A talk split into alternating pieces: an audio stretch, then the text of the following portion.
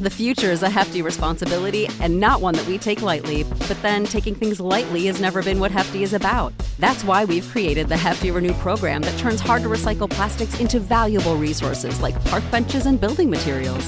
To participate, simply fill up an orange Hefty Renew bag with accepted items, tie it up, and drop it in with your regular recycling. That's it, it's that easy. It's time to rethink recycling with Renew. Particular valued resources may vary by geography. More info available at heftyrenew.com. My Family Thinks I'm Crazy, a podcast where I, your host, try to give you some tips on how you can explain all this weird, wild, crazy conspiracy stuff to the people you love most. Because that's what I've been trying to do for the past 10 years with no success. I've been telling everybody that our government is shady, but every time I do, my family thinks I'm crazy.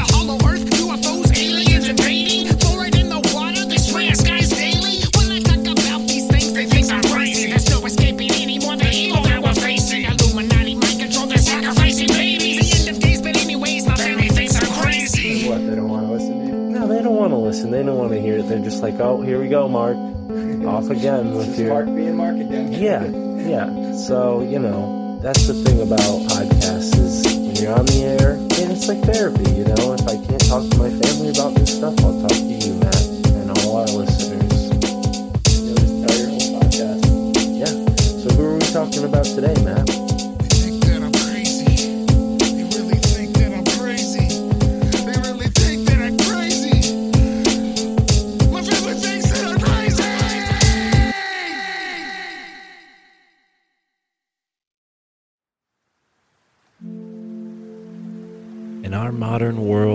Imagination has been trivialized to child's play.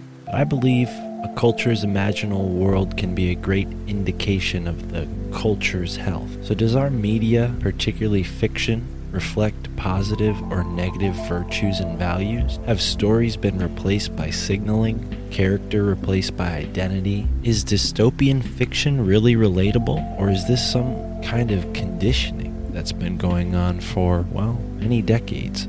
All of this is in the wheelhouse of today's guest, author of a new novel titled In the Next Moment Everything Will Change An Exploration of Love, Time Travel, and the Prism of Narrative. Author Daniel Caulfield joins me, Mystic Mark, here on the My Family Thinks I'm Crazy podcast to discuss all of this and so much more.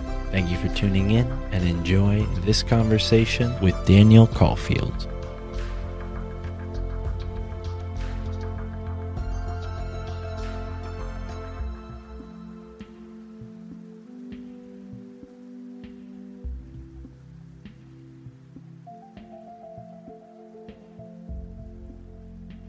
Ladies and gentlemen, here we are on the My Family Thinks I'm Crazy podcast, and I am here with an author who's going to be joining us to talk about fiction, the philosophy behind fiction, and why it's important in our world today, why it's sparse, and what about the world of media has changed. I'm excited to have this gentleman on the show. His name is Daniel Caulfield. Welcome to the My Family Thinks I'm Crazy podcast. And tell us a little bit about yourself. Where are you from? When did you start to wake up to maybe the notion that what they taught you in school isn't quite what's really going on in the world? What they're telling us in the media isn't what's really going on in the world? When did you start to see beyond the veil? I think I've always felt a little bit out of place. And maybe around eighth grade, it, it probably became more pronounced. That feeling. I think I had my first experience with, with marijuana around then. That might have been part of it. Then maybe my, my senior year, I started taking LSD and it, it blew my mind quite a bit. And it sort of threw me into that reality of the, the unknown, like where, you know, you're, you're kind of sailing around the world without a map or whatever. And I think, you know, I, I got married after, you know, and I had children and that sort of leveled out. And then maybe around 2016, I was a big Bernie supporter. It was the first time in my life I'd been really interested in politics. And just watching the way that whole thing went down uh, really sort of, I guess, woke me up to the sort of things I'd been believing, the lies we've been told or whatever. And I, I, you know, since that time, things have only gotten more crazy and or crazy making. And yeah, I, I mean, it, it, it's it's been one one thing after another, really. Yeah. Yeah, I, I was thinking about LSD the other day. It's something that is still very legal. I don't hear it mentioned much when psychedelics are talked about, when you know mushrooms and marijuana seem to be kind of ubiquitous now. LSD is still kind of on the fringes. Maybe I just don't have the right circles that I roll in, but it's been a while, not since I was in college that I, well, when I was college age, I only spent a year in college. But it's it's been a while since I've had a chance to do LSD, and it is it's a it's a totally different experience than mushrooms. Really, I would call it my experience with it life changing. Uh, time will tell if those are good or bad changes, but I, I certainly feel like it changed my life, and I'm curious as far as your LSD experiences go, went.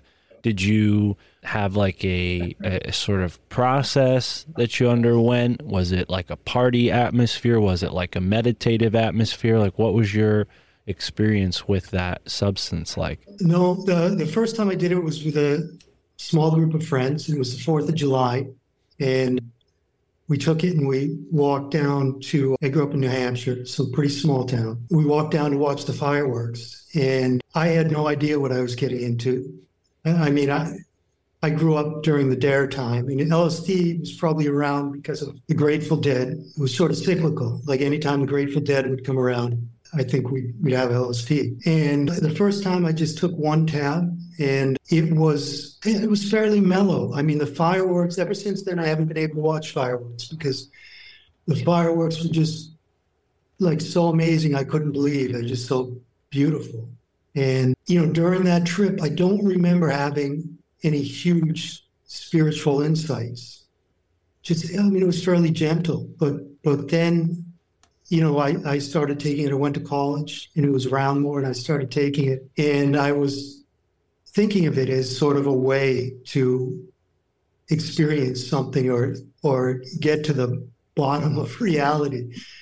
And I just I had these trips, some of them very bad, like that where I was just I don't know, thrown into, well, I was reading at the time a lot of philosophy. And one of the books I was reading, I think, was called Labyrinths of Reason. And it had this like thought experiment called Brain in the Vat. And it was like maybe an early, I think the book was written in the in the 60s or 70s. And it was like maybe an version of simulation theory where you could your brain could be in a vat and you could and, and, you could have all these electrodes connected that could trigger experiences and you know by by doing that you wouldn't be able to know whether you're having the actual experience or your brain was in a vat and i would just get stuck in thoughts like this about how, how do i know what i'm experiencing is real and it was I mean, at the time, there were really there was really nobody talking about that stuff that I knew about. And there were no podcasts like this where you're like, oh, other people have had this experience. And, you know, I just started feeling a little crazy because I was thinking about this stuff all the time. And I don't know, I think for about two years I took LSD fairly regularly, and then I had to stop because my life was just getting chaotic. And yeah, I think it took another two years for me to sort of metabolize all of that. Yeah, it's it's something that I don't take lightly, and I don't recommend it to people, especially if they seem like they're going to take it lightly. And I'm glad you shared that because you have a point. Like until podcasting came around, we we didn't get a lot of you know exposure to actual information about what these substances can do over long periods of time. You'd hear like anecdotes, you'd have cases of people who maybe just lost the plot and went insane and maybe ended up in a, in a mental institution or something. But that always seemed a little bit like sensational and hard to trust too because I, had, I had friends that happened to. Wow. Know, uh, friends, we started very early. I had, I had uh, one friend, his name was Chris Ragazzo. He was a good friend of mine in the seventh grade. In, in I think by eighth grade, he was already taking LSD. And he ended up in rehab and later, I think, in and out of institutions. I saw him one time when I was maybe in my 20s, and it was just frightening. He was in the woods cooking uh, hot dogs. He's almost, I think, basically homeless. Yeah, no, it, it, I mean, it can have bad effects on, on people. And so, yeah, it's like I, I was listening to Jeff Berwick. He's being interviewed by somebody just a few days ago. And uh, he was talking about he went off sailing around the world or thought he was going to. You know, and he, he bought a sailboat he didn't even know how to sail. And he didn't even know like that you were supposed to have things like maps or whatever. And he ended up crashing his, his boat up on the shoals in El Salvador and he almost died. And like it was a great story, but you know, recommending LSD, I think, to people is kind of like saying, you know, sailing around the world without a map is a good idea. And it is a good idea for some people, you know, like some people can do that, but other people can't. Right. I definitely hear you there. I think that's a good analogy, and you know, it's why the term psychonaut exists because it is it is adventuring. There's tons of risks that come with that when you're traveling to other realms. Now, when it comes to this, and hold on a second, are you you're using you're not using headphones, right? You're, I'm I'm just broadcasting through your speakers. You hear me? Through Yeah, is, it a problem? Just turn if you could turn it down just a little bit because I'm starting to catch oh, feedback Okay, through your sure. your microphone when I'm talking. I could also put on headphones if I. It's up to you. If you're more comfortable without them, as long as I'm just not hearing feedback, it's fine. See what it's like. But but yeah, as I was saying, you know, I think that's a good analogy for it. You know, taking a sailboat, and uh, you can end up shipwrecked if you don't know what you're doing or where you're going. And substances like DMT seem to have sort of ramped these experiences up. I personally have never broken through with LSD. I've never taken enough to like go beyond to what could be compared to like a dream sort of scenario. I don't know many people that have had those sort of experiences. It seems like, if anything, these sorts of psychedelics augment your reality or, or change your perception. They don't actually take you to some other realm. Whereas DMT, even in small doses, has this capability. Maybe in high enough doses, mushrooms and acid can do that. I just personally haven't experienced it. I've heard stories of it, but it is this like kind of new frontier that isn't all that new, you know, especially when you consider these thoughts or theories that folks have about the ancient world and how there seems to be evidence of psychedelic use in certain pagan cultures and whatnot. So there's still tons to be explored, but what was your major takeaway? Obviously, you walked away from regular use of LSD, but you know, since processing all this, do you have any major takeaways? Do you still kind of think in that brain in the vat sort of in those terms, you know, cuz I find myself doing that from time to time like when synchronistic things happen, you know, you kind of ask yourself like, "Whoa, did that really just happen?" Yeah, I, I mean, I, I guess the the major takeaway was was just it, it was an incredibly humbling experience. Is this does this sound better for you? Is it sound better? Sounds great. Thank you. Oh, okay. Yeah, it was it was incredibly humbling is is what I would say. And I think since that time I've been reluctant to take anything at, at face value. And I mean I think as a you know, even as a child I was I was very spiritual. I grew up in the Catholic Church. I always believed in a God, which like I never had a, a clear concept of what God was, but I always wondered and wanted to know. And I think that's part of what led me to LSD. And yeah, I, th- I mean, I think that the fact that I'm open to what people call conspiracy theories or whatever, it's just, I, I think it's it's sort of part of the of what comes with being incredibly humble by your own knowledge or or the the limits of your own knowledge. And so it's very hard for me to say anything is wrong or anything is absolutely right. Right. You know, when I hear people talk about the flat earth, like not only do I think like, I mean, we're talking a little bit, you know, theoretically, we're talking a little bit about fiction. Not only do I think, well, this is a really good story, you know, that this is a solid story. If I was reading this in a book, it would keep me reading. But I think, well, what do we know? you know, and who, who am I to say that these people are wrong or that there's not some powerful metaphor in this? Like that there's not something people are experiencing as flat earth or as, I don't know, what would I say? Like that the flat earth is representative of some other subconscious experience of the world that's very prevalent right at this time.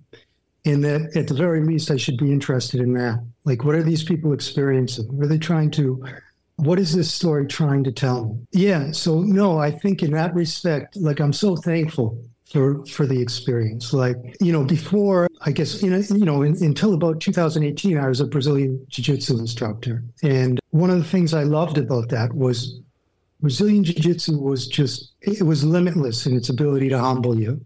And, you know, when I was training, it, it was the greatest experience to go in and, and be humbled and saying, and being able to see that there was so much that I didn't know about the art.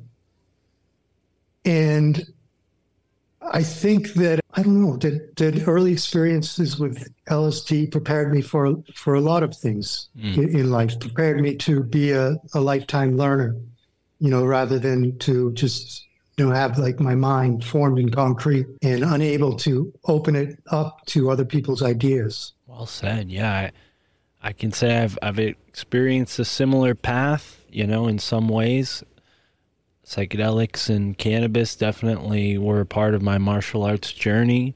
I definitely think I could use some humbling these days. I should probably get back into martial arts.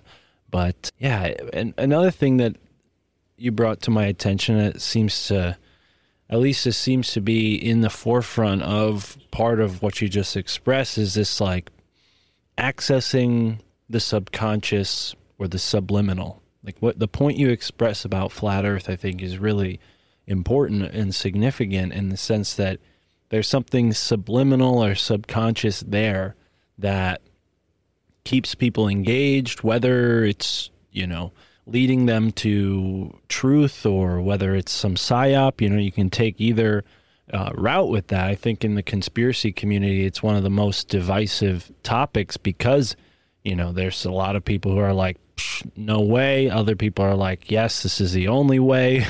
and anytime you have something like that, it, it tends to be kind of alluring. But I wonder, you know, particularly because of your your comment about the Grateful Dead and everything we've learned about the counterculture or what seemed to be counterculture that might have been manufactured mm-hmm. in order to sort of dismantle this strong Christian identity that was in the, in America, maybe pre World Wars, also probably after the World Wars, but definitely after the counterculture revolution, you see this whole you know new division in society when it comes to religion, culture, but also conspiracy thought. Because at the same time that, you know, the counterculture had their conspiracies against the man, the Christian community had similar conspiracies. And, and I think Flat Earth,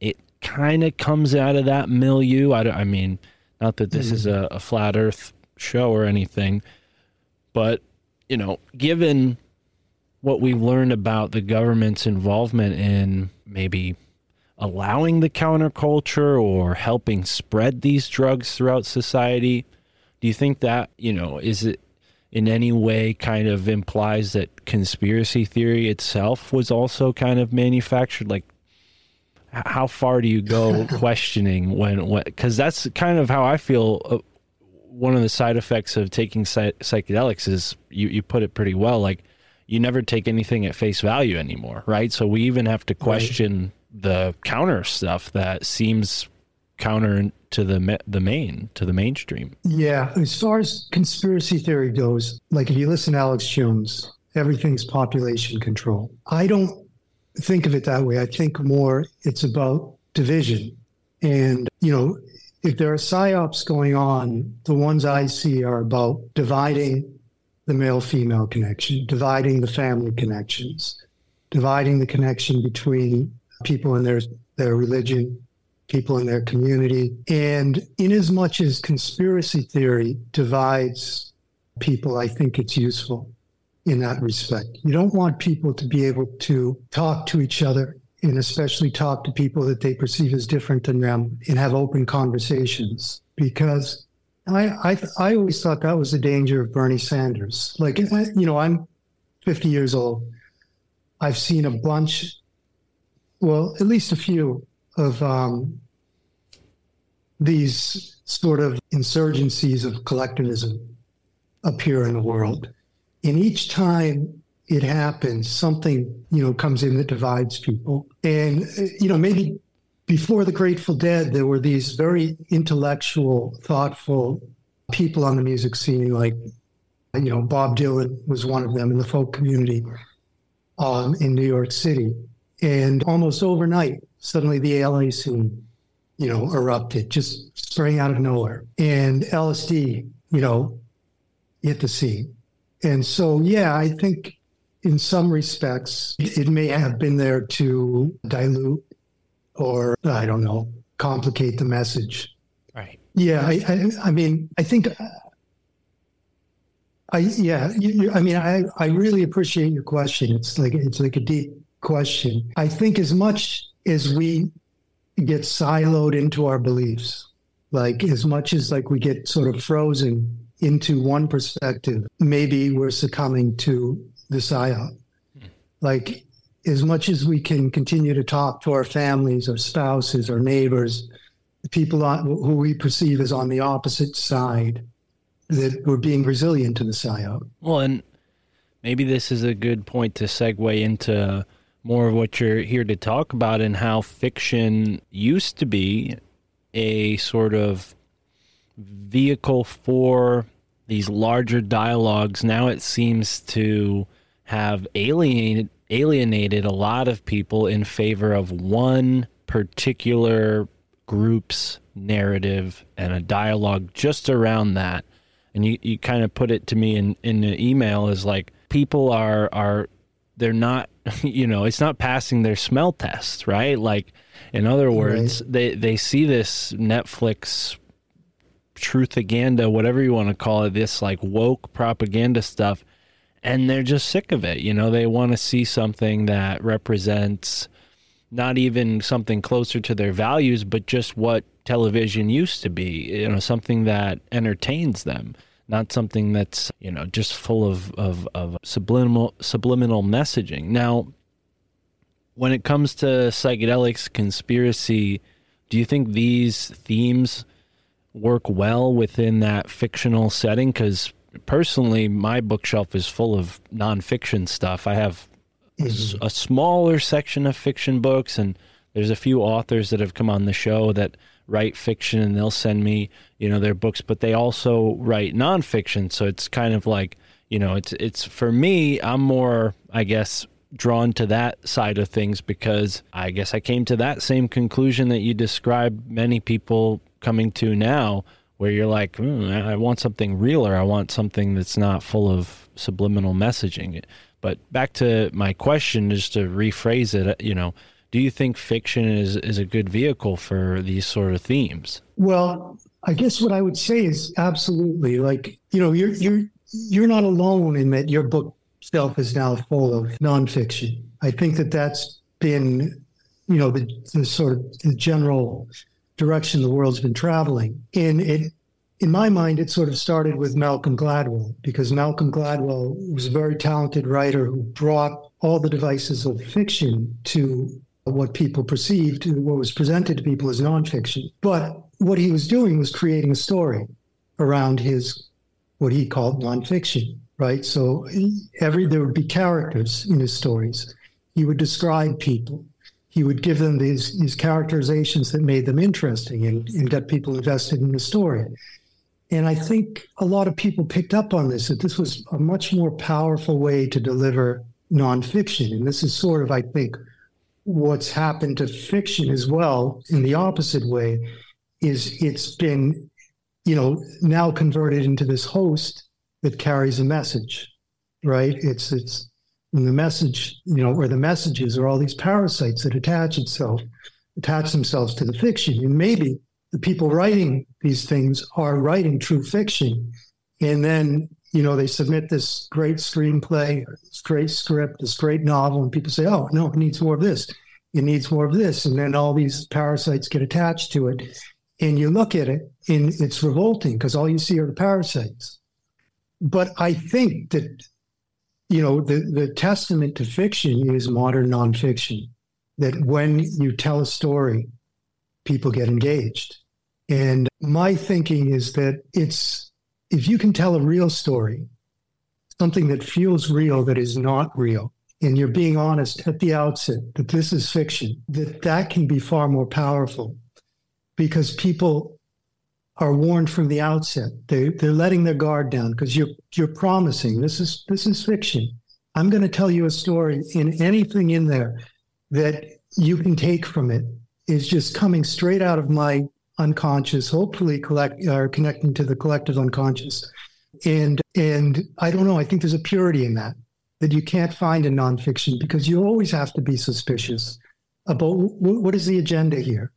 Like, am I being sucked in?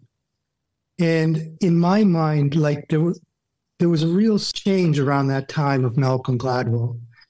Common people started reading what they considered nonfiction. And I was living in New York City at the time, and I would go to dinners, and everybody would be talking about the latest Malcolm Gladwell book, like everything in it was true. Like parents would be feuding about what age their kids were when they sent them to school. And all these things that Malcolm Gladwell had pointed out, right? They were trying to, you know, jockey their kids into the absolute perfect position based on a Malcolm Gladwell book which is kind of hilarious because it was just one man's idea. And like I say, Malcolm Gladwell is a great writer. And I don't think that, you know, he consciously thought I'm going to manipulate people, but he discovered this thing. And yeah, no, I think if there were more great fiction writers or more like just even good fiction books out there, that we would still be reading fiction. But everybody knows the, the contract between a reader and a writer everybody has a sense of that. Like our, we have an innate sense of what makes a good story. Mm-hmm. And the moment you try to turn a story into a lesson or a lecture, and people walk away. Right. And they should. And it does, you're making a really great point here. As I kind of think about my visits to bookstores, the, the genres of fiction books seem to have taken over the stories themselves in the sense that you'll have you know drama you'll have kind of like horror and there's tons of books being published each year in those genres. They seem to be very popular. But it's more about the genre itself the setting itself you know. There are some authors that kind of rise to the top but it does feel like you know literature in the sense of like you know books that didn't necessarily fit any one genre but more spoke to the human condition the condition of the, time period when the book was written. You know, those books seem to be all from a certain time period. Like, you know, it's few and far between nowadays that you'll have someone, you know, write a book that's comparable to something Twain wrote or, or, or one of these, you know, academically favored authors. And maybe that has more to do with it, you know, the whole role of academia and the publishing culture that seems to, you know, go with what sells rather than what's honest. I mean, do you think there's an aspect to the economy of maybe the book industry that has gotten you know gotten in the way of of maybe the the more honest stories that are at the foundation of of our human culture yeah well i mean look at netflix i don't know what it was 4 years ago that they removed audience ratings hmm. Like you can't look at the way an audience the audience rates a movie anymore. Right. And at the time, Netflix had just started putting out their own movies, and everybody was upset by the messaging. And so people would watch it, watch one or two shows, and they'd rate it one star. And so all the Netflix, the whole like you know Netflix book had like one and two star ratings, and occasionally you you know they they put out something that was actually good and didn't have a whole bunch of like you know, hidden agendas in it, and it would get a good rating. And so instead of just looking at that and saying people don't like this, they just did away with the rating system. You could do a thumbs up or thumbs down, and that was only used to recommend the movie to certain people. And so yeah, I think the problem with literature nowadays is that it's so hard to find anything good. Like you've got the New York Times, right? What books do they review? They review books that are delivering their message, right? They don't care if the book is good, like if it's if it's well told. Right. They care who wrote it, you know, what their sexuality was, you know, where they came from, and whether the book has, you know, a certain number of what they consider fringe characters in it or, or, or whatever, you know. And so, where do you go to look for good books? Like, I mean, if somebody could introduce me to a book list of books that, that were absent of, of propaganda or, you know, that were really trying. And I mean, that's one thing I, I really paid attention to in my book. Like, I have my own ideology, my own political beliefs, my own agenda. But, you know, year after year, when I was writing that book, like anywhere I saw that pop up, like I would wince, you know? And sometimes it would be a great passage, but it would just have this thing in it. And I'm saying that's coming from something in me that's very superficial, right? That's a superficial idea, and, I would have to yank it out. And I, I don't know. I don't know that my book could have been published by a major publishing house, like not because it has ideas from the opposite side, but because I just refuse to carry any parasites. Yeah. Well, and I, I'm sure you're not alone. There's tons of authors that we talk to on podcasts like these, and that's a big reason why I became a fan of these types of, you know, we'll call them conspiracy podcasts for lack of a better word. But I never was really drawn too much to Infowars. You know, back in the early days of podcasting, what I really got interested in was seeing authors I was familiar with because, you know, I had collected tons of books and you know barely read through any of them because my life like just didn't give me any time to read them. And then i realized like whoa i could learn from these guys while i'm working. All i need is a pair of headphones. And i just my mm-hmm. my learning journey has just gone from there. But i i i'm in concert with you. I second that thought. I wish there was a great book list that was you know well, say fair and maybe transparent. But yeah, it, I think Substack, you know, shameless plug. I, I use it. I think it's a great tool for for writers. You know, not that I, I've authored any books, but I definitely have tried to write more and get my my mind wrapped around that. And it, it's something that I think the internet will hopefully get around to, but I wonder, you know, maybe Amazon, as as nasty as they are and as bad of a reputation as they have, I wonder if their rating system or their ranking system is probably the closest thing we can get to like an honest idea of what books are actually popular, right? Because I'm sure they have just like a, a total number of sales statistic, right? So, and their categories seem to be very broad, you know, whereas like Mm-hmm. Barnes and Noble tends to shove everything in the self help section. You know, anything that's kind of conspiracy related is just right right in the self help section for some reason. Amazon has like more, you know, specific categories within those sort of fringe areas that we're interested in. So, in that sense, you know, maybe it's just the demand for these books where they don't really have a choice. But it seems like the bigger book outlets, they're not too happy about how great those types of books sell. Like it, maybe this is just my perspective, but it doesn't seem like those books, as well as they do, ever make it to like the, the displays in the front when you walk in. You know, Barnes and Noble and your local, you know, bookshop. They have a they have an agenda that's pretty obvious. You know, like a lot of the local bookshops around me that aren't used bookshops it's just one type of book. You know, it, it's all this New York Times bestseller propaganda stuff. So the literary industry is definitely, you know, it's controlled, but I think the fact is is that media and the internet is turning that paradigm upside down, which hopefully will will you know lead to more opportunities for great authors to get out there. It seems like people like Graham Hancock have made, you know,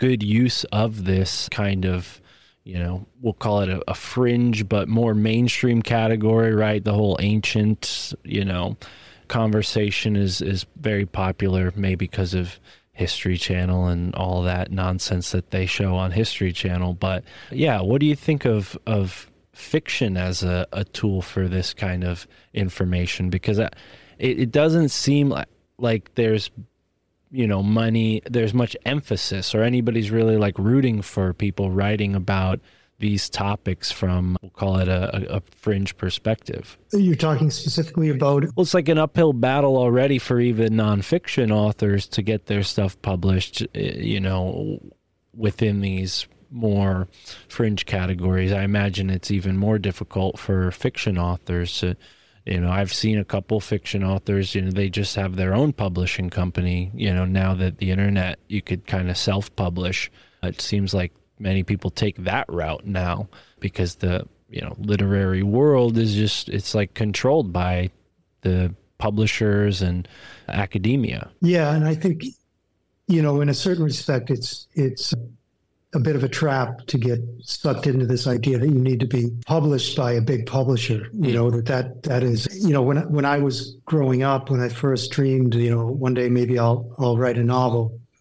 Um, that was the measure of success. And I think now it's, I mean, in some respect, yes, like you've you've read the market well and, and you've you've produced something that I mean, it's a little bit like going viral, right? But like you know, the I guess if you're going to have the algorithm manipulate you into what you're writing, it's maybe a little bit like you know, if, I went on Instagram and let's just say I was female and I went on Instagram, my my intention was to publish a bunch of poetry or whatever, you know, and then one day, you know, I happen to be at the beach and I take a picture of myself in a bathing suit. And whereas my poetry was getting, you know, 10, 20 likes or whatever, hearts, suddenly I'm getting 200 or 250 or, or, or maybe even more.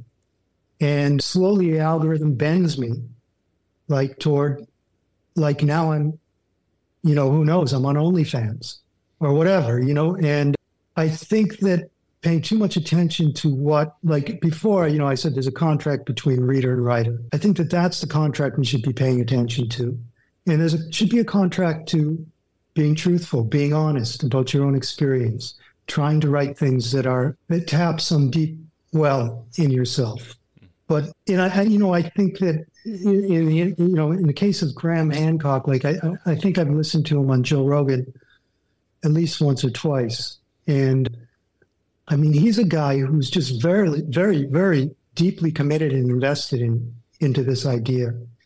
And I, I, when I listen to him, that's the thing that really captures me is that this is a guy, you know, who's done this, you know, as a hobby for 15 or 20 years. He's researched all of this stuff. And his passion about it comes through in the way he talks about it. And all you know, he has this entire hard drive of images and whatever. He can show all of these, um, you know, these different things as he's speaking about them. And you know, I think it, I, I think it's the passion that that is the driver of the interest there. And also, I mean, of course, he's he's incredibly intelligent and he, he's well researched. So as far as could literature be a vehicle, you know, for that sort of thing? I don't think it needs to be because I think that I think literature is a vehicle for something else. Like it's not a vehicle for specific ideas. When you're as well researched as Graham Hancock, like you should be writing nonfiction, mm. and if you can write it in an interesting way, that's all the better. What about writing something like the experience of someone in the ancient past? Like you, would have to uh, fictionalize as much as you can't, you know, provide evidence for, right? I I think I'm making a wild guess here, but I I think I've heard Graham Hancock is a fiction author as well. I think he's written like a novel or two, but if oh, may, maybe not him, maybe somebody else similar to him. But I have heard that concept before, and it's a I think it's a great you know vehicle for that you know, if not facts and figures and, and theories, but more of like give, allowing someone to be taken into what that time period was like, you know, historical fiction, I guess you would call that. But when it, when we're talking about, you know, literature and, and really what media is now and television and movies uh, have kind of taken over that role in many ways tons of great novels become great movies or fail at becoming great movies but are still great novels right you, you mentioned in your, your email to me that you know this npc phenomena that many people are describing on the internet maybe that's more of a symptom of how our media has changed, how our stories, how our characters that were presented have changed. Can we get into that subject a little bit more and like your thoughts on the, the main character versus the non-player character idea? Yeah. No, that occurred to me uh, just only a couple of weeks ago. But I was I was thinking about my novel. It the the the, the main character, you know, grew up with 1980s television, and you know that was sort of those are those are some of the big stories that are existing in his mind like these character arcs and one of the problems he's having in his life is this inability to move beyond this sort of limited loop or limited character arc and you know the interesting things about those shows is that you know they had a what would you call it i guess a, each show had its own little arc right? And, and, they were always almost exactly the same. And, and so, like Thomas Magnum could never have a regular girlfriend because then that would limit that character arc, right? Could, he couldn't have this continuing relationship because then he could never meet anybody new. Like, you know, a case had to be be solved in, in, in one episode, right? So you get this recurring circle, mm. right? And so, in a way, the character in my book has learned from this recurring circle and he's he's suffering from this recurring circle in his own life. And but one of the things that existed in the you know late 70s and in the 1980s and the television that that I was exposed to is almost every show had a main character. You know, like you know, there's like the Rockford Files and Magnum PI or Quantum Leap. You know, all these shows existed with one main character, and everyone else was sort of tangential. They were friends, you know, associates, whatever. But they all had one main character. And nowadays, one of the things I see is most shows don't. Mm. That they'll present, you know, five characters, six characters, or they'll have a bunch of different stories going on. Right. And it's almost like these are examples of who you can be, right? You're not a main character anymore.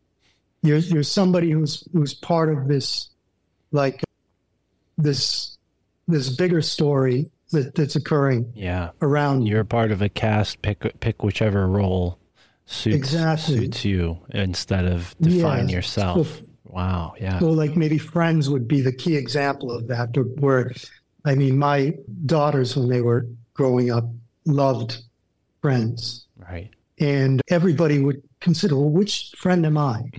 Right. Right? And and so I never thought of myself as Jim Rockford or Thomas Magnum, but there's this sense in, in that you're experiencing the show or you're experiencing it as a main character. And I, I don't know whether that's good or bad. Like maybe we can't have everybody thinking they're a main character, but it's interesting to me.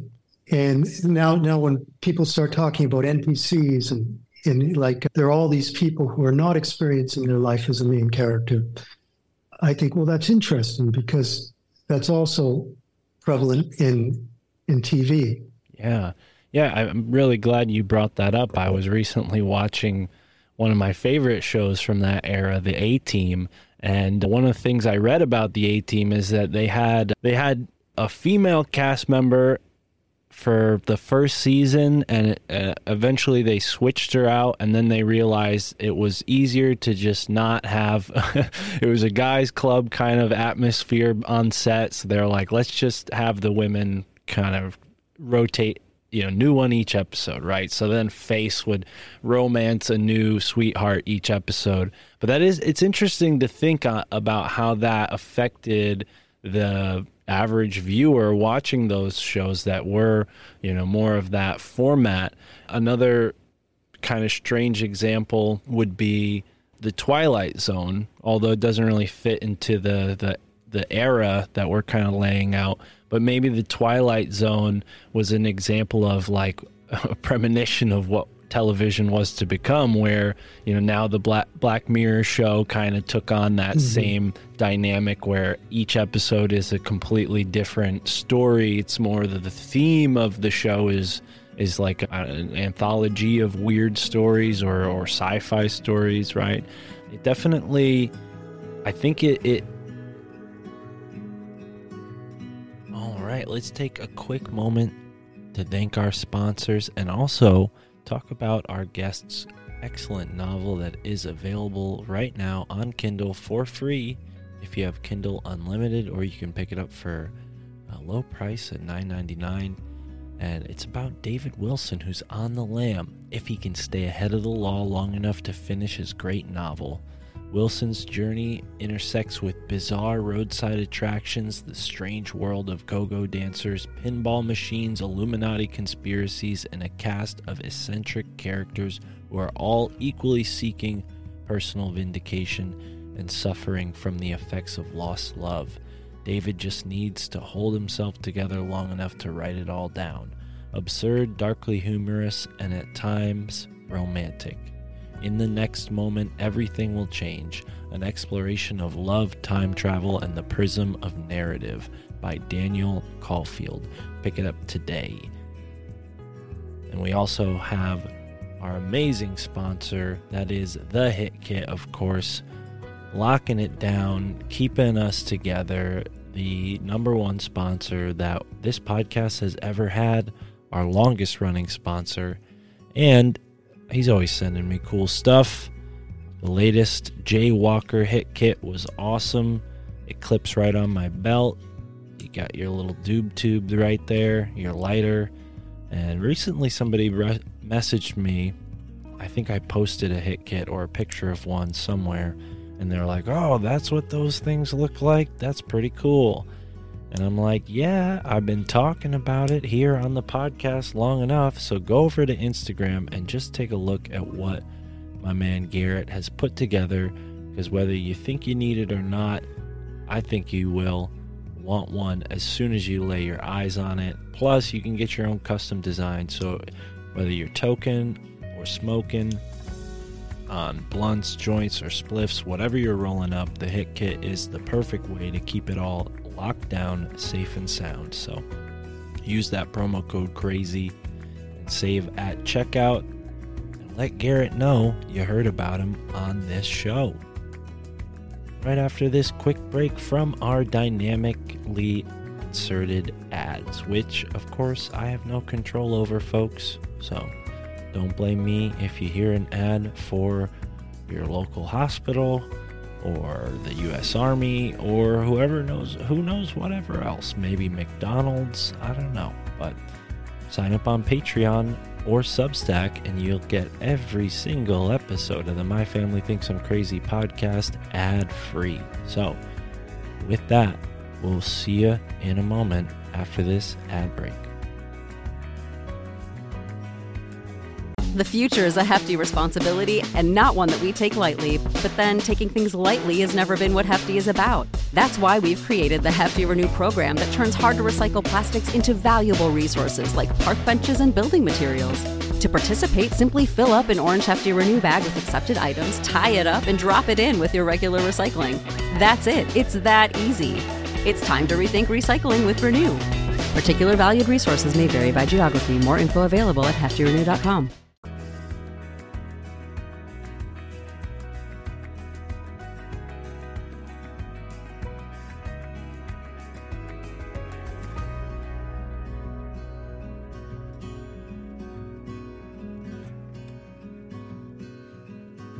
and this might be, you know, maybe a bad thing considering the state of genders, but I, I don't want to make this too much of a, a commentary on culture, more about media. It, it seems like there was more of a masculine focus with the media in the 70s and the 80s. I mean, just the shows we reference were all guys with guns, you know, shooting stuff up in different Right. ways. You know, the A team, I love those guys. They would save the day every time, even though they mm-hmm. were on the run from the military. And like, it, it just it, nowadays you watch these television shows and you make a great point. It's like it's a people. They all are tokenized. You know, they fit some sort of diversity casting that that needs to be there in order to reach the right demographics or yada yada. And it, they always they fall short of at least entertaining myself and folks like yourself from you know our respective generations who might be used to more of that.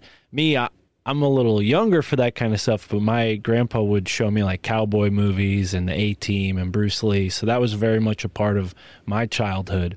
But but yeah, it, it definitely doesn't seem relatable, you know, to folks younger than myself. They're they're not interested in that kind of thing, and and I think the the general state of culture, we'll say, in more liberal cities kind of reflects this less masculine, more, I don't want to call it feminine because it's not even really feminine in the sense of the classic. It's more of this like androgyny that's being influenced, you know, on culture right now. And, uh, you know, maybe that's divisionary. Maybe that's, as Alex Jones says, uh, all part of the depopulation campaign but it's certainly frightening. You know, I, I heard somebody, I, f- I forget if it was Tim Dillon or or someone describing, you know, these woke generations of people, they're not having children.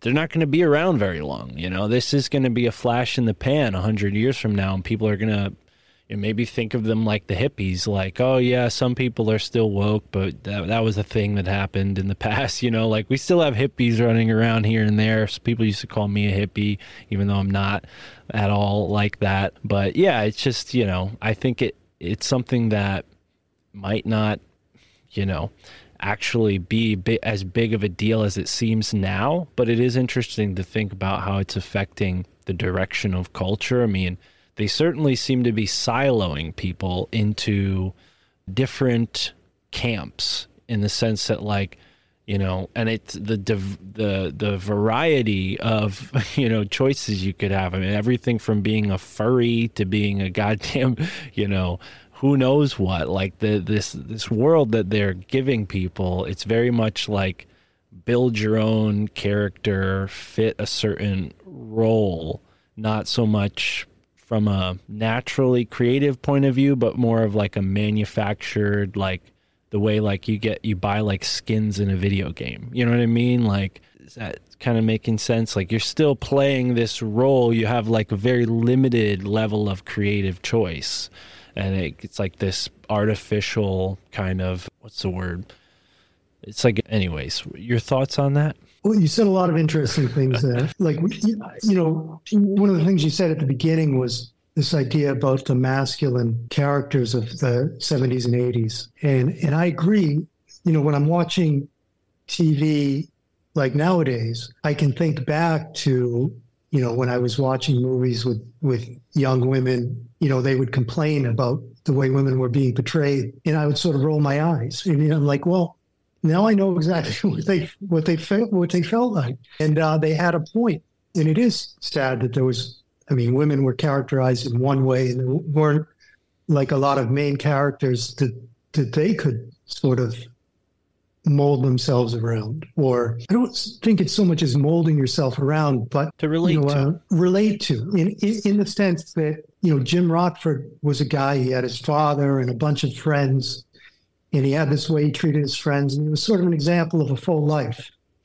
Another thing that's interesting is most of these guys in the 70s and 80s had their own businesses, and you don't see that so much anymore either. Right. But yeah, to your point of of the way people are being siloed, like I just feel like that dilutes the whole thing. Like there's not only this siloing, like you have all these different things you can be but you're not really being them for yourself. You're being them as part of somebody else's movie, mm. right? Like in society, we should have all of these different things, right? We got to have an interracial marriage and, you know, a lesbian and, you know, you know, transgender and, you know, you got to have all these things. It doesn't matter what kind of life these people are living. You just got to have them. So pick one and be it. And it's very different from being a main character or this idea of living a full life having your own business, having your friends, your family, you know, like a, a, a lover or whatever, right? Like that's what a main character does. And I, I think that like a siloed character, like you described it, doesn't know what to do. That's just all they are. And it's probably a destructive way to think about yourself. Like you have an identity just in being this thing.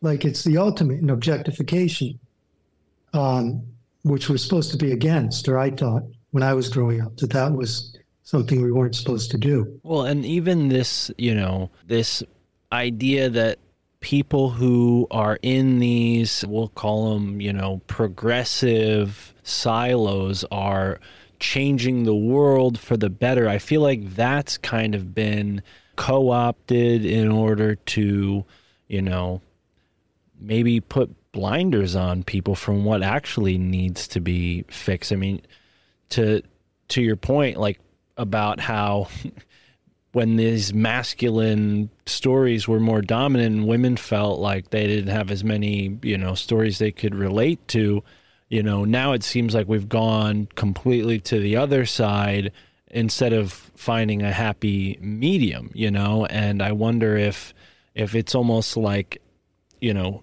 give people we like let's think from the perspective of the all-seeing controllers whoever they may be these people that are moving the pieces on the chessboard CEOs whoever they are you know maybe they're seeing how media fiction had a, an ability especially in that same time period like the news was totally different. You saw journalists actually solving problems by doing their job maybe they realize that oh we can keep polluting keep being corrupt. We just have to create all these fake problems for people to get obsessed over. And the, this same radical generation that you know it's every group of 18 to 25 20 somethings they're always radical about something. So let's just give them a fake cause to be radical about and then we can keep polluting we can keep secretly you know corrupting economies and and fraudulently doing deals and all these things that are going on that are making our world a, a darker or worse place. Homelessness drug the drug crisis pharmaceutical poisoning that's going on. I mean all of these things are, are real problems that don't seem to be you know very significant to those who are in the streets cutting highways off marching you know for for we'll say good causes but are those good causes the most significant? Are they tackling that cause from the right angle? Are they really understanding the root of the cause uh, of of you know the the symptoms they're fighting against? I would say more often than not they aren't, and that's probably because somewhere along the lines fiction began to be leveraged for this kind of uh, controlling propaganda. I mean, propaganda was legalized by Obama you know something like 10 years ago now. And look how look how crazy things have just become. And you can blame it on social media but i, I think more of it's to blame uh, is this aspect of propaganda that had been going on in other parts of the world. But at least in america it was a little more tame or, or less noticeable we'll say i, I don't know it's yeah, again, I feel like I'm going off on a lot of rants, but uh, what are your thoughts on, on any of that, Dan? Yeah, no, I, I agree. The, you know, in terms of like the causes people choose to stand for, that can all, all be bent by the media, right? Like you, you stand for one cause, you get no attention, no coverage. If that's what you're after, and that seems to be what people are after nowadays, right? We, we've like commodified attention.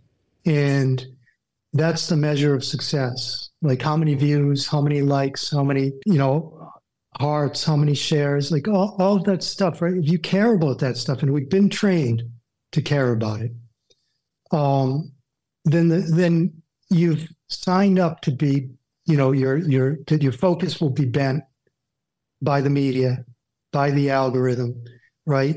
So it's no mystery that people can be guided to stand for one cause or another and or one cause and not another that they'll just ignore some things that seem maybe to you and me to be the most important things and, and, and they'll they'll go like spend their whole life like you know, marching in the street for a cause that doesn't really seem to be a big deal. But, you know, the other form of propaganda that I think is sort of rampant is, and this goes back to what I said about Bernie Sanders and the idea of, of, of unifying people versus dividing them, is that in all the stories I see now, or the great majority of them, um, everybody's deceiving everybody else, right? You don't really have a happy family. You can't trust your your mother, you can't trust your father, you can't trust your spouse. And like everybody has a dark secret, right? Nobody's trustworthy. And I think this is just another way that we're being divided, right? We're, we're being trained to see each other, to suspect each other, to expect the worst in everyone. And I, I, mean, I don't know. It's it's bent my mind. I feel like it's bent my mind a little bit. Like you know, you hear these things like Jeffrey Epstein, like all the pedophilia, Pizzagate, whatever, and you look into these things, and it's like this stuff really exists. Like maybe it doesn't exist as the media, the mainstream media will portray Pizzagate as this like as they want, is this ridiculous thing. But you look into it, and you look into human trafficking. All this stuff exists and once you start seeing this stuff, once you start seeing conspiracy or whatever, it's it's hard not to look at the whole world that way. And yeah, the thing I'm seeing in stories is that we're being trained to look at our own families that way, to suspect everyone. You know, the, the January 6th things, you had you had children turning in their parents for going to a protest and feeling like they did the right thing. And that's just horrible. You know, it, I mean, not only destroys a family, but I don't know, like that's stuff when I was a kid, we were taught, and maybe this was propaganda, right? But we were taught that that's what the Russians did, right? That's what they did in Germany, right? That's what the communists did.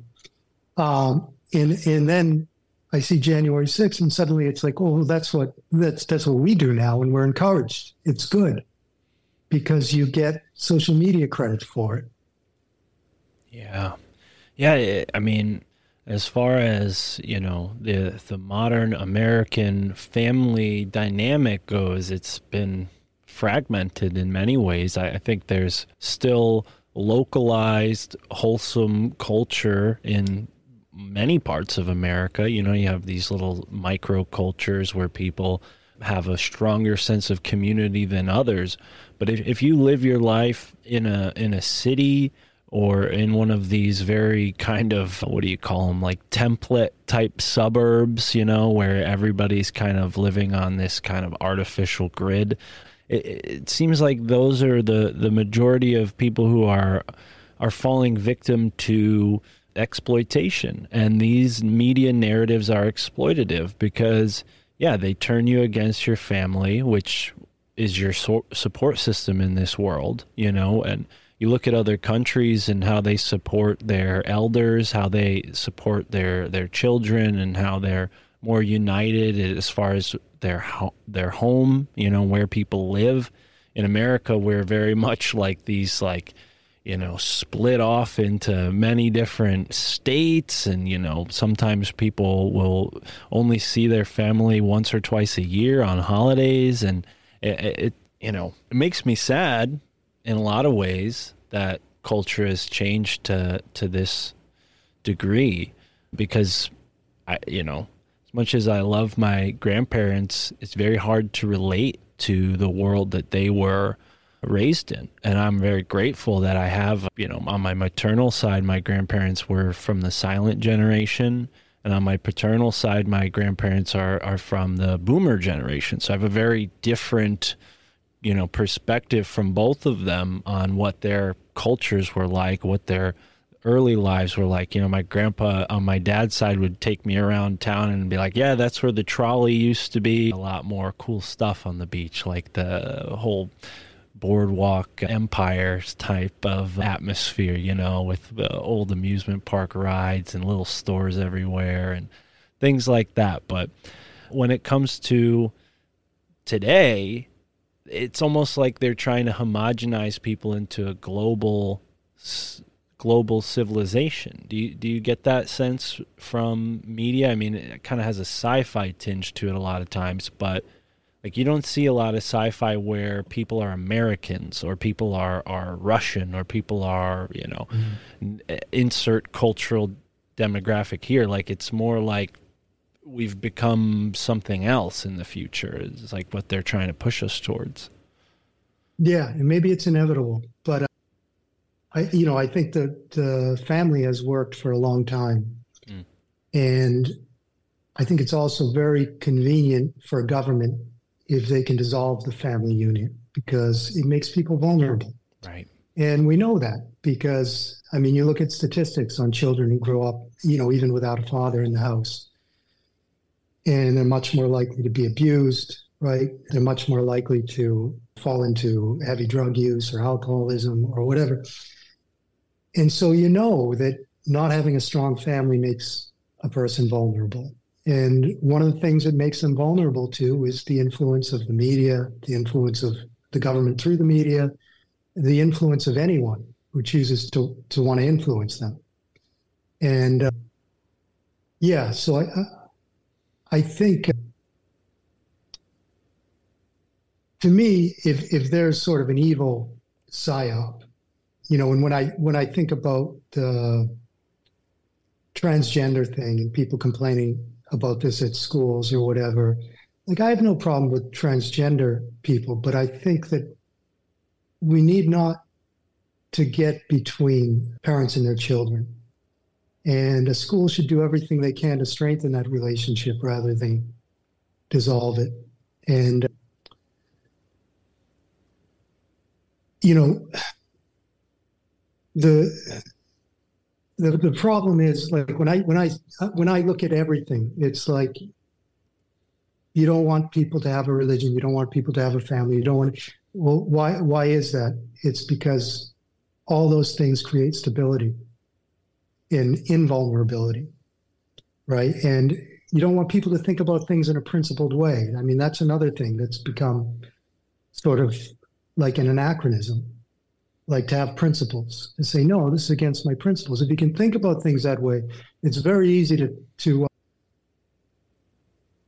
I guess, see what's what's behind everything. To say, no, this will lead me down a bad path because it's against my principles. But if you can dissolve principles, and I think the first part of that is getting people to abandon critical thought, rationalism, and you know,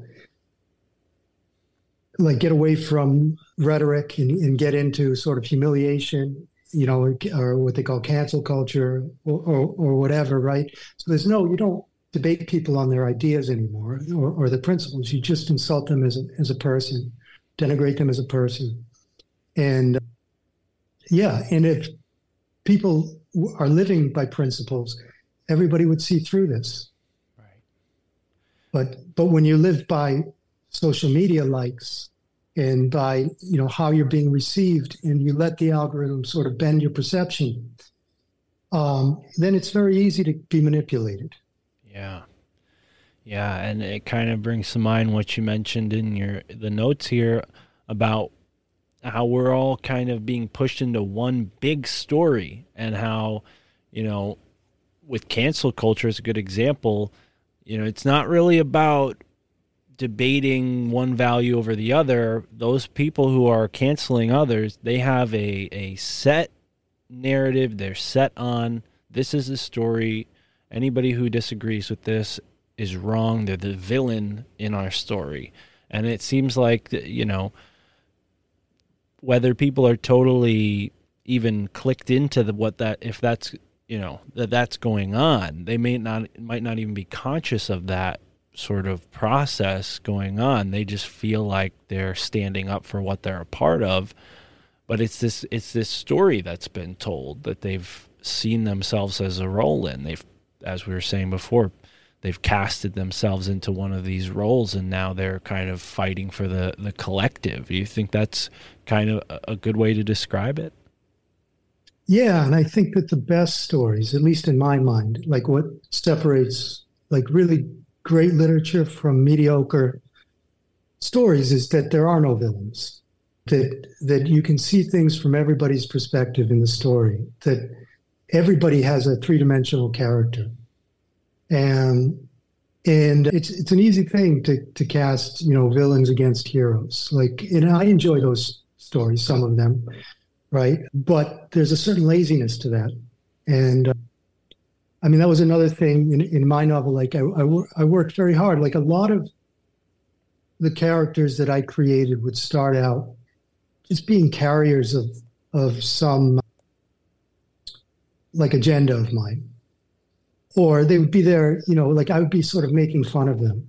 And, you know, eventually I'd find something lovable in the characters. And I would keep writing them until I found the characters completely compelling and, and lovable. Like, and then it's like, oh, you've discovered this character. And that's been my experience in life. Like, I haven't gotten to know, say almost anyone, maybe anyone, without coming to feel a, a sort of a, a love for them, you know. And I, I mean, I hitchhiked around the country uh, five times, and like everybody that I met, like you know, you're in a car for five hours or sometimes a couple days, and you get to know their story, and they just they become people. They become like full full people, and you can see things. You can see what caused them to have the flaws that they have you know like you can see their greatness you can see their their level of insight like and i don't know to me that's that's sort of part of the beauty of of life and it was maybe one of the things i enjoyed most about writing um, was experiencing that like in these characters that i created and i mean maybe we don't have enough of that right now in the world. I see very few stories. Like, I think one of the last shows I watched that, that was told in that way was show called Patriot, which is on Amazon, which just blew me away. Like, I, I didn't think people could tell stories like this anymore. And uh, I mean, it was to watch it for me was humbling. You know, it was such a great experience because you have all these characters who are doing evil things, but you can see their motivations are they in the, for the most part they have these pure motivations. And they're driven by like principles that are good, right? To do things that are they do by flawed reasoning. But but it was such a beautiful story. And for me, like that's the sort of story that that interests me. It's the sort of story I, I tried to write. Yeah.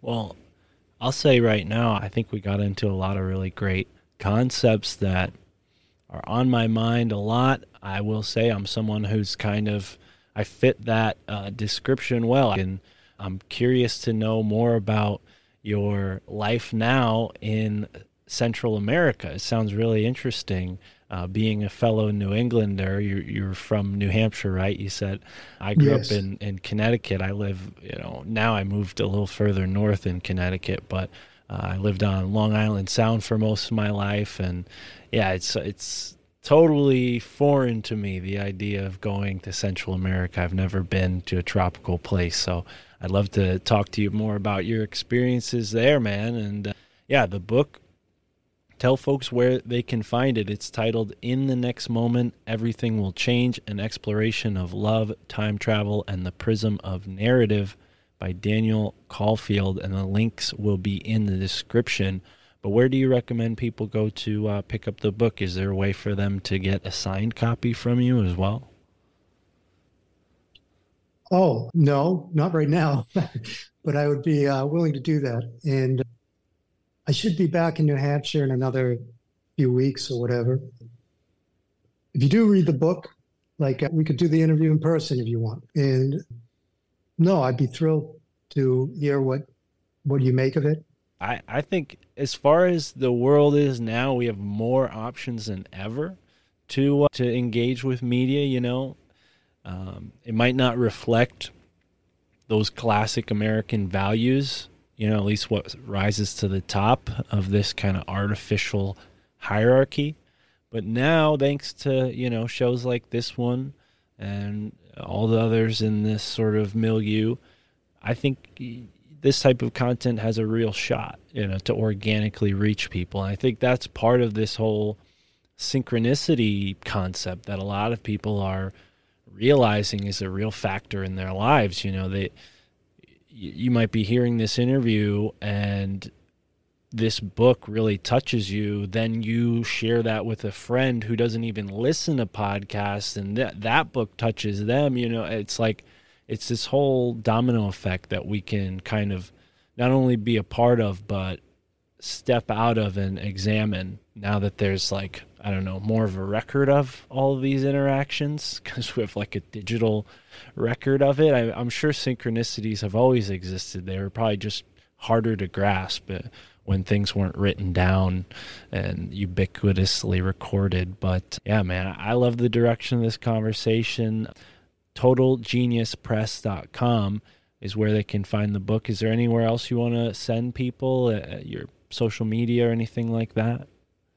No. If anybody wants to get in touch with me, if, if you love the book, you have something to say, I think there's a contact on Total Genius Press. And I'd love to hear it. And I love the name of your podcast. My family thinks I'm crazy too. And they're half right. But, um, oh, yeah. Well, I'm sure that'll we could talk about that in our next conversation. But yeah, I can only imagine. I have some friends from New Hampshire, and they're not. You guys aren't all that different from us in Connecticut, so I can imagine. mm-hmm. Well, right on.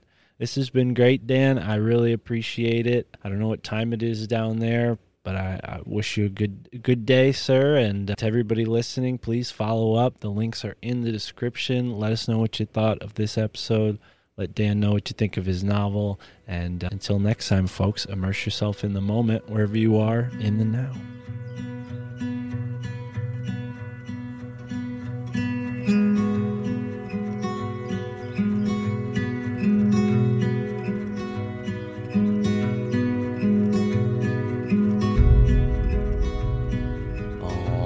All right, ladies and gentlemen, that was our episode with Daniel Caulfield. Go and check out his book, In the Next Moment Everything Will Change An Exploration of Love, Time Travel, and the Prism of Narrative. And I'll be honest, I, at first, I was like, you know, uh, we don't typically interview fiction authors, my man, so I don't know. And uh, I, I regret saying that because it was a great interview, and I'm going to read this book and uh, have him back on the show to talk a little bit more about it. Maybe we'll talk more about time travel, something that we didn't really touch on in this conversation, but it's a it seems like it's a big part of his book. I think this is going to change my Amazon book algorithm. I'm getting a ton of uh, fiction books now on my Amazon now that I'm looking at this. But anyways, that's all for this episode. Shout out to Dan go and check out his website. It's linked in the description. Of course, if you want to support the show, not only will you get extended editions of each episode, uh, well, not every episode, but most episodes, like the last episode where we had Izzy Griffin on and he went deep about some of the dark secrets behind the music industry, particularly in uh, California. So, yeah, don't miss that if you decided not to immediately sign up for the Patreon and listen to that entire episode. Uh, you're going to miss out. So go and check it out. And uh, I'll say there's a ton of great episodes on the way. One of them that I'm considering putting on the Patreon for a couple weeks just to see how people react. It's a, it's a bit controversial, but I don't know. I think we'll lean into it. So sign up on the Patreon or the Substack if you're curious. Um, we got some awesome new episodes planned for Esoteric America, the other podcast that I do with my girlfriend Tara and our friend Roman. Uh, Chad will occasionally be on the show. He he used to be on the show every episode, but for now, uh, we're gonna have him on whenever he's available. But um, yeah, new episodes to come from Esoteric America. So be sure to check out the My Family Thinks I'm Crazy YouTube channel or go over to the Esoteric America RSS feed. It has its own RSS feed, and I'm going to be adding more uh, to that soon, possibly a short form version of the Esoteric America show where Tara and I share uh, maybe folk tales, little stories from different trips that we take, and all sorts of interesting stuff that might not make it into a full episode, but definitely are worth sharing with you amazing people who, of course, are here for the most part in esoteric America. Shout out to all our European uh, listeners. Uh, not trying to leave you guys out or anything, but that's where we are. So that's what we're what we're researching. And if you guys want to contribute, esoteric Europe, hey, by all means, start an esoteric Europe show. Um, so, anyways, yeah, that's about it for this free version of the outro. Uh, I'm thinking about doing an extended outro for this episode with a friend, but it's very late right now when I'm recording this, and I don't know that I can call anyone other than Roman, who lives all the way in Hawaii, where it's still pretty early. So uh, I think we'll we'll try to do that.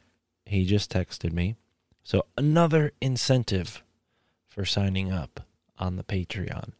So uh, and the Substack, which uh, eventually will be essentially just the mirror version of the Patreon with articles. Unfortunately, I can't do it the other way around. Can't publish the articles to Patreon.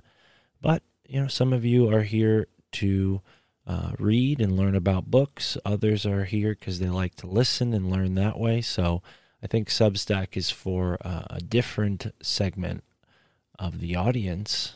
Uh, I don't know. Maybe I'm wrong. Prove me wrong. Sign up for the Substack. Um, anyways, that's it, folks. Thanks for being here. Big shout out to Daniel Caulfield.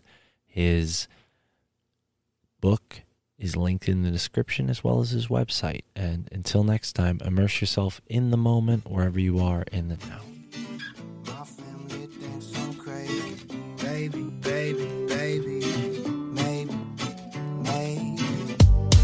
Little extra terrestrial, trying to stay human in a cesspool of professionals. But I confess too much off of the tongue. All my aunties and my uncles shield the ears of the young. I be saying shit and they don't know where it's coming from. In like a hundred years, we went Tsar Bomba from guns. Check the facts, check the Fed, check the stars. Stanley Meyers was murked for a water fuel cell car. They each their own, you can stick with your own ways. But eat the rich, you drink the motherfucking Kool-Aid. And I can see the red on your lip stain. White skin, blue collar, pure American made. Fuck it. Can keep your blood soaked heritage and run the soul off the moon landed narrative. Yeah, my girl thinks that I'm embarrassing. My folks think I'm nuts, but never question the parenting. Stuck in bed, so my boss thinks I'm lazy. Connecting dots, but it's all kinda hazy. I'm on the internet, feeling like I'm Dick Tracy. My pap thinks I'm un-American and shady. Yeah, I'm feeling unhinged lately. Encounters of the fifth kind on the daily. You could tell me that the president's an alien, it wouldn't phase me. My family thinks I'm crazy.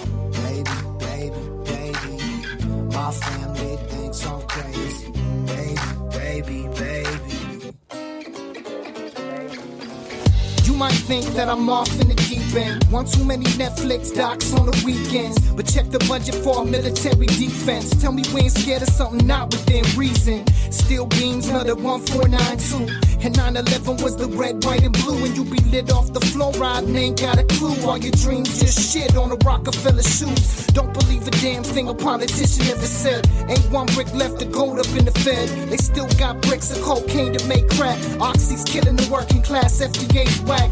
Talking like this, got kin talking behind backs. Too much to unpack, so they talk smack. And I'm just trying to converse with my clan, but it ain't fan. So I'm here setting up camp. Stuck in bed, so my boss thinks I'm lazy. Connecting dots, but it's all kinda hazy. I'm on the internet, feeling like I'm Dick Tracy. My pack thinks I'm un-American and shady. Yeah, I'm feeling unhinged lately. Encounters of the fifth kind on the daily. You could tell me that the president's an alien, it wouldn't phase me. My family thinks I'm crazy. Baby, baby, baby. My family thinks I'm crazy. Maybe, maybe, maybe. Just maybe. Stuck in bed, so my boss thinks I'm lazy. Connecting dots, but it's all kinda hazy. I'm on the internet, feeling like I'm Dick Tracy. My pap thinks I'm un-American and shady. Baby, I'm feeling baby, unhinged baby. lately. Encounters My of the fifth kind on the daily. crazy. You can tell me that the president's an atheist, it wouldn't phase me. Maybe, My family thinks I'm crazy. Yeah. I think one thing I've learned is you can't rule anything out. So